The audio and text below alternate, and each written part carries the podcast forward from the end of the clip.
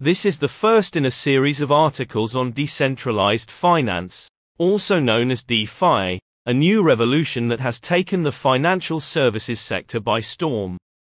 The financial services sector is about to change in every aspect, from how we move and store value to how we access credit, invest, trade, transact, and insure against risk. DeFi will enable new business models and organizational capabilities that can not only change the way we conduct financial transactions, but also redefine the architecture of the financial services sector and other related financial institutions, as well as change the way financial services companies interact with corporate clients and with each other. Decentralized ledger technologies. At the heart of this revolution is the widespread adoption of decentralized ledger technologies, also known as DLTs, for example, blockchains, that allow us to create new asset classes, business models, and governance systems for the incoming digital age.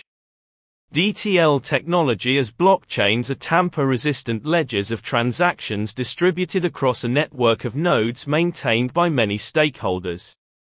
These shared ledgers stored in each node serve as common sources of truth. They can complement or even replace the records of banks, corporations, and large fintechs that act as an intermediary in many of the digital transactions. Blockchains are the first medium for digital value when currency and trade assets are fully digitized, just as the internet was the first medium for digital information. Financial services are no longer centralized within an industry. They are decentralized across blockchain networks such as Algorand, Bitcoin, Ethereum, and Solana. History. The revolution began in 2008, when visionary Satoshi Nakamoto, pseudonym of one or more cryptographers, wrote the white paper, Bitcoin, a peer-to-peer electronic cash system, introducing a radical new concept, digital cash that can be minted, moved, and that can store value without intermediaries such as banks and governments. DeFi, built on top of a distributed network of nodes, not corporations, extends Satoshi's concept of peer-to-peer, P2P, electronic cash to lending, trading, investing, and managing risk. These innovations are possible thanks to a breakthrough called smart contracts, an immutable self-executing program based on a blockchain such as Algorand and Ethereum, which allows individuals to transact, do business, and create value in a trustless and P2P way without the need for traditional intermediaries and gatekeepers. In Web 1.0, the internet was primarily a broadcast medium for publishing static information, including text, images, and video. Over time, the internet has evolved into a collaborative communication medium in Web 2.0, becoming a platform for online mass participation, such as Wikipedia, workspace communities, for example, Google Meet, engaging in social media, for instance Facebook and YouTube, and hosting web apps, like Dropbox and Google Docs, which have become indispensable for our daily social and work interactions. In Web 2.0, we have depended on centralized intermediaries such as banks, social media giants, and digital conglomerates to perform essential functions for us, including moving and storing value, verifying identities, and managing record-keeping, contracting, and other business logic tasks to establish trust in online transactions. Several problems arise from this reliance. One issue with such intermediaries is that they are centralized, which makes them vulnerable to cyber attack and corruption.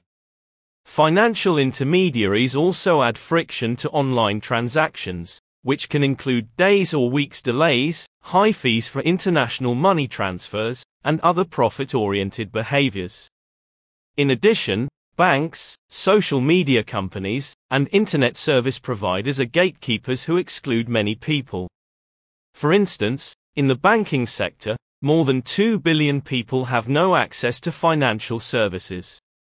These gatekeepers also capture all the data and a great deal of the value created online. Some of the largest companies in the world, such as Google, Microsoft, and Meta, are digital conglomerates that have built their fortune, at least in part, on user data. However, they do not protect our privacy, for example, the breaches of Facebook, Twitter and even Zoom recently. The incentives of management, shareholders, and deposit holders are often misaligned by those in control, resulting in managers acting in the short term for their own sake at the expense of everyone else. We saw this misalignment in the actions of the big banks during the 2008 financial crisis, when managers took out large risks to earn handsome bonuses at the expense of customers, shareholders, and ultimately taxpayers. Web 3.0. Web 3.0 was developed to address the limitations of Web 2.0. Web 3.0 is built on top of blockchain networks that enable us to create, move, and manage digital goods, and interact with them via decentralized applications, also known as dapps. In addition to these so-called Layer 1 platforms, there can be additional blockchains, also known as Layer 2 platforms, that help scale the Layer 1 so they are more efficient. For example, a Layer 2 platform called Polygon reduces costs and increases the efficiency of protocols such as Ethereum by moving some transactions out of the main chain. This is beneficial because the network can be congested due to the growing popularity of DeFi. Not all blockchains are created equal. The Algorand blockchain, for example, was designed with financial transactions in mind and has a more functional architecture with less coding and more security. Algorand smart contracts lay in Layer 1 as opposed to Polygon smart contracts that lay on Layer 2. Interoperability protocols, such as Cosmos and Polkadot, connect the various Layer 1s with each other so that assets can be transferred seamlessly between different platforms. The Cosmos Network supports an Internet of Blockchains, known as IBC, the inter-blockchain communication protocol, that allows many other chains to connect with one another so that assets and applications can interoperate across different chains.